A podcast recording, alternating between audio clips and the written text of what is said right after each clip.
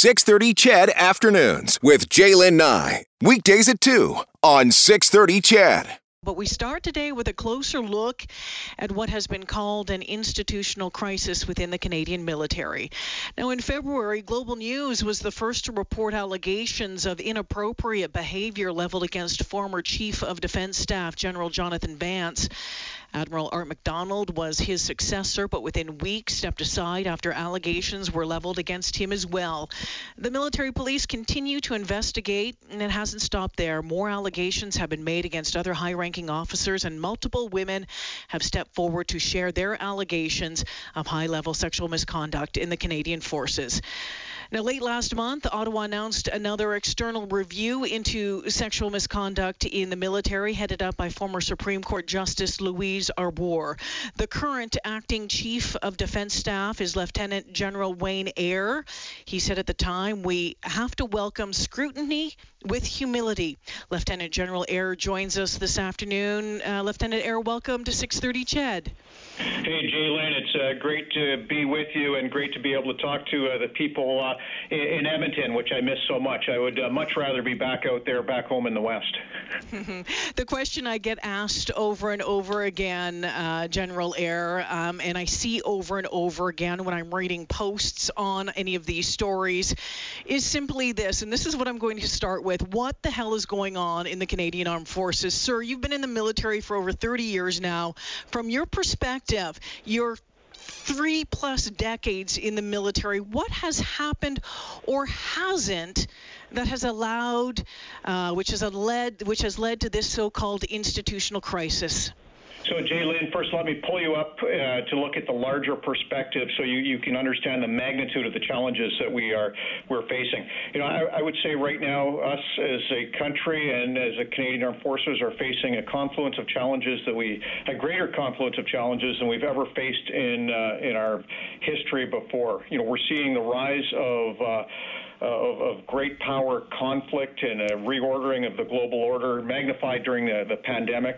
Uh, we're seeing um, uh, polarization within Western democracies, uh, polarization of society. We're seeing a continued uh, phenomena of uh, extremism, uh, both internationally and, and, unfortunately domestically. We're seeing the rise of disinformation that is affecting national will. We're seeing the effects of climate on the on the environment in terms of natural disasters and population migrations and and, and spurring international conflict. We're seeing unprecedented acceleration in technological change change. We're seeing uh, our society change in terms of demographics, the makeup of society, and, uh, and norms and expectations. All of this in the context of a pandemic that has put us under great stress. To the, um, to the immediate challenge, one of conduct and culture, which, uh, which you, you talked about at the beginning, it's, it's very clear that there are aspects of our culture that has not kept a pace with society, aspects of our culture that have been exclusionary uh, so that that uh, all have not felt welcome or that they can properly belong to this uh, this institution. This has manifested itself over uh, over decades as. Um, as we've sought to integrate um, our, our forces, but we have not done as well as we should have. Lieutenant General Eyre, um, in an interview with uh, the current, I think it aired last night, you acknowledged uh, that you still have a lot of questions why in, in, in, your career you've never seen any inappropriate behavior or or worse in the military. Um, my, Operation Honor defines sexual misconduct as going beyond sexual violence or sexual assault. So I just want to be clear here. Are you saying that you've never heard anyone in, in all of your years make a sexual innuendo about a girl, a sexual joke or some off the cuff comment or a derogatory comment about an LGBTQ member because the stats, I mean, this, you know, if you take a look at the stats, it would show that these behaviors are rampant. Is it possible they, they just didn't clue in with you, with all due respect, at the time, or as a problem at the time? So, so let me put that in uh, context, uh, Jaylen. You know, certainly I have been witness to uh, to those types of activities. Looking at it through uh, today's lens, uh, absolutely unacceptable. Things like the uh, uh, the microaggressions, which uh, at the time, you know, being blind to uh, their impact, uh, the daily grind that uh, some of our people faced. You know, I personally wish that I had a better understanding of the the impact of some of those actions at the uh, at the time. What we need is a better uh, collective understanding of of that um, and, and and take action. Lieutenant General Wayne Eyre joining me this afternoon. He is the acting chief of defense staff for the Canadian Armed Forces. In 2015, the Canadian government had Supreme Court Justice uh, Marie Deschamps conduct an external review of sexual assault in the forces. In her report, the culture was described as hostile and endemic. A number of recommendations were made. Why are we wasting time with another review, or what many survivors would say are wasting time with another review? Why can't we just get on? With the issue here? So what the Deschamps report told us was uh, what what is wrong and what to do. Uh, but what we need is a better understanding of the why to get after the uh, the underlying issues of of the exclusionary aspects of our, our, culture.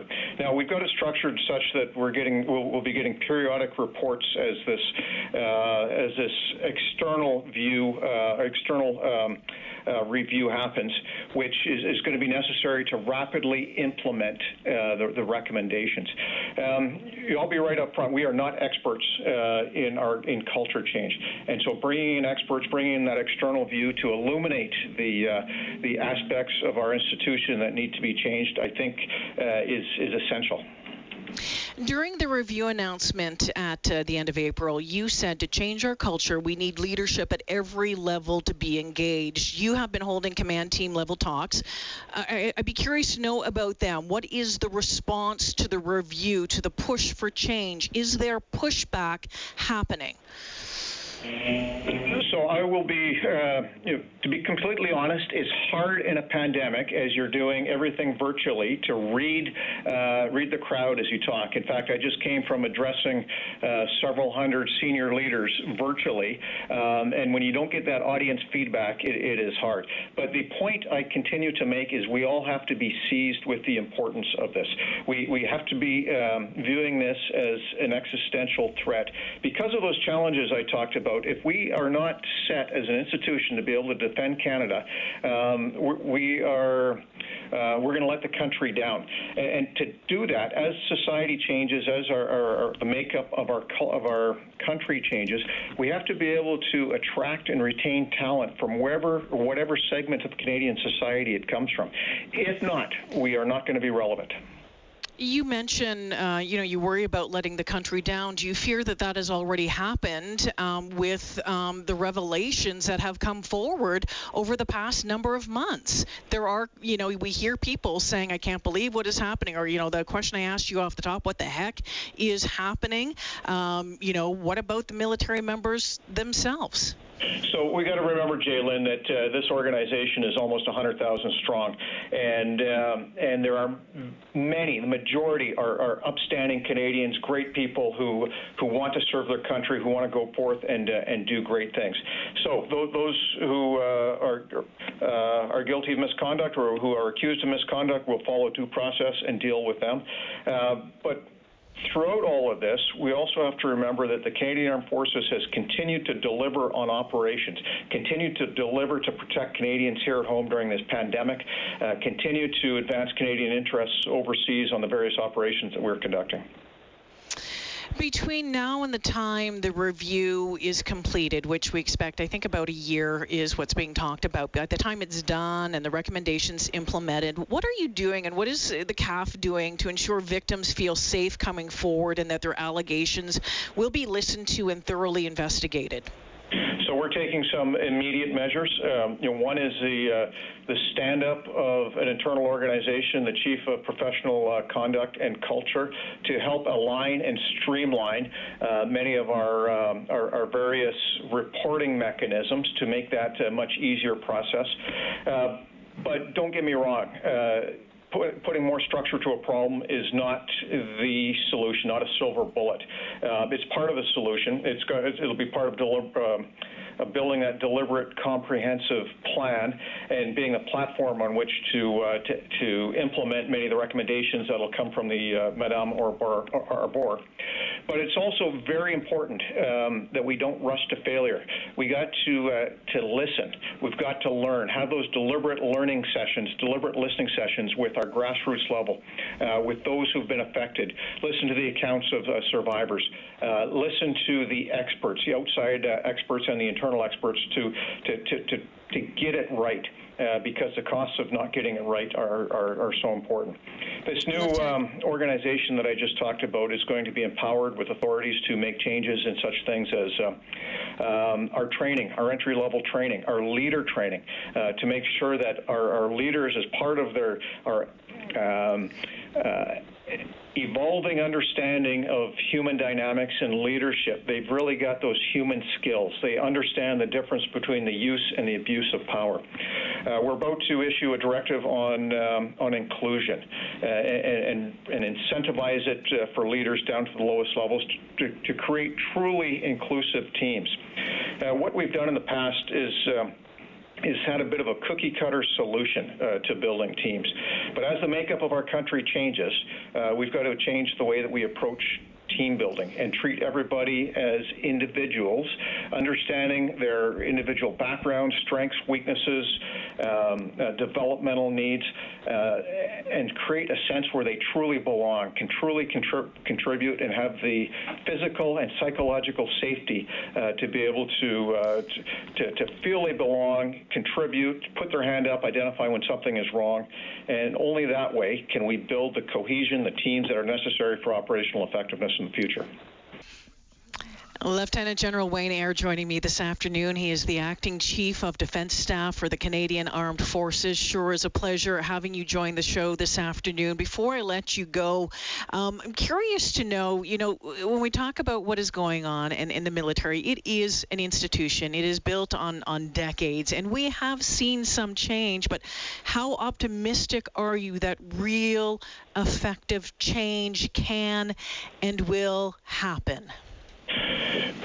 So, Jaylen, I have to be optimistic. Uh, we have to view this uh, this current crisis as an opportunity.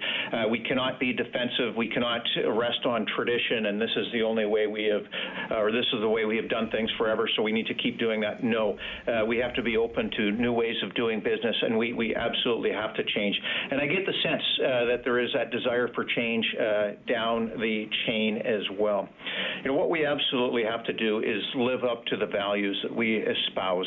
Uh, we hold ourselves to, or we say we hold ourselves to high uh, uh to high account to, uh, uh, to to high values, but when we don't, especially at the the senior leader level, that sense of betrayal is is really magnified. When we have a say-do gap, it is it is really magnified, and and so embracing our values and making sure that all hold um, hold them dear is really what we got to do going forward. Uh, before I let you go, and we only have uh, about a minute left, uh, General Eyre, I know we've, we've talked a lot about uh, what has really been dominating uh, the news headlines when it comes to the military over the past number of months in this country. But as you mentioned off, off the top of the interview, there are many things that the military, um, you know, has on its radar right now. And I think it, it is important to know that, uh, you know, we have thousands of military members, you know, Canadian military members that are busy uh, on the front on the front lines of the vaccine and and uh, you know response to COVID and getting ready for Op LENTUS. They're on standby for floods and fire. Uh, what else would be you know you know obviously besides this huge file, uh, is it that you want people to know, want Canadians to know, want Albertans and Edmontonians to know that is is checking the priorities on your list right now for for the the men and women of the service? So with everything else going on in the current crisis that we're in, our troops continue to deliver each and every day.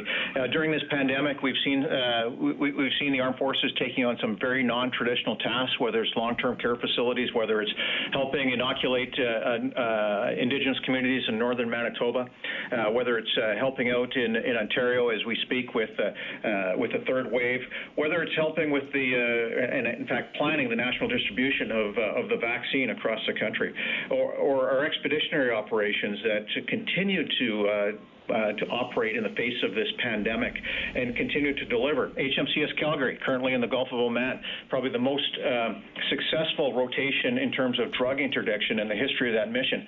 Uh, to date, uh, capturing over 29,000 kilograms of uh, illegal drugs. Um, and our own force, our own vaccination efforts have been tremendous. I was briefed this morning that over 90% of our um, full timers in the armed forces have received their first dose.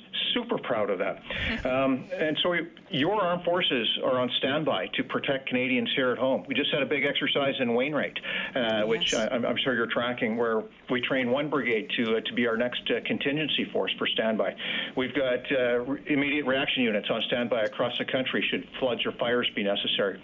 So I guess the key message for Edmontonians: Hey, the armed forces is uh, your armed forces is, is stands ready, uh, stands ready to assist Canadians to protect Canadians here at home and do our business overseas. Lieutenant General Wayne Eyre, it's been a pleasure. Thank you for making time for us this afternoon. I look forward to speaking with you again in the future. Great to talk to you again, Jaylen. Yeah, take care.